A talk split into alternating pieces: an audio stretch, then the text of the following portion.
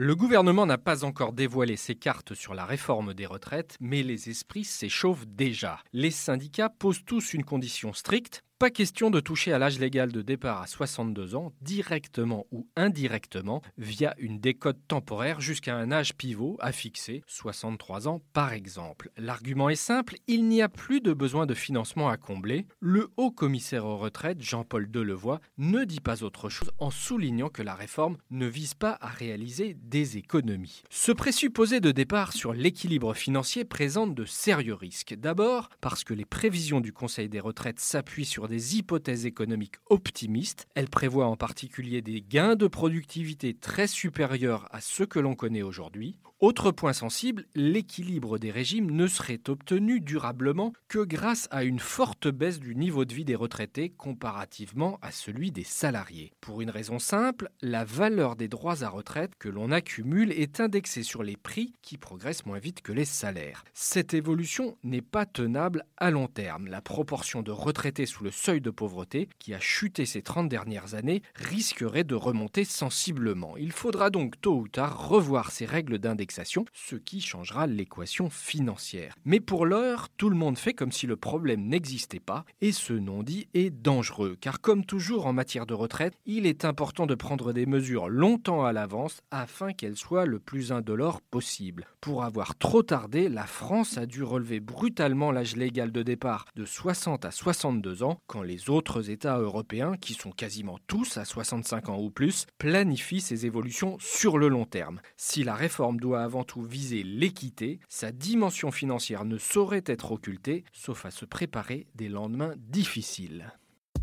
Retrouvez tous les podcasts des échos sur votre application de podcast préférée ou sur leséchos.fr.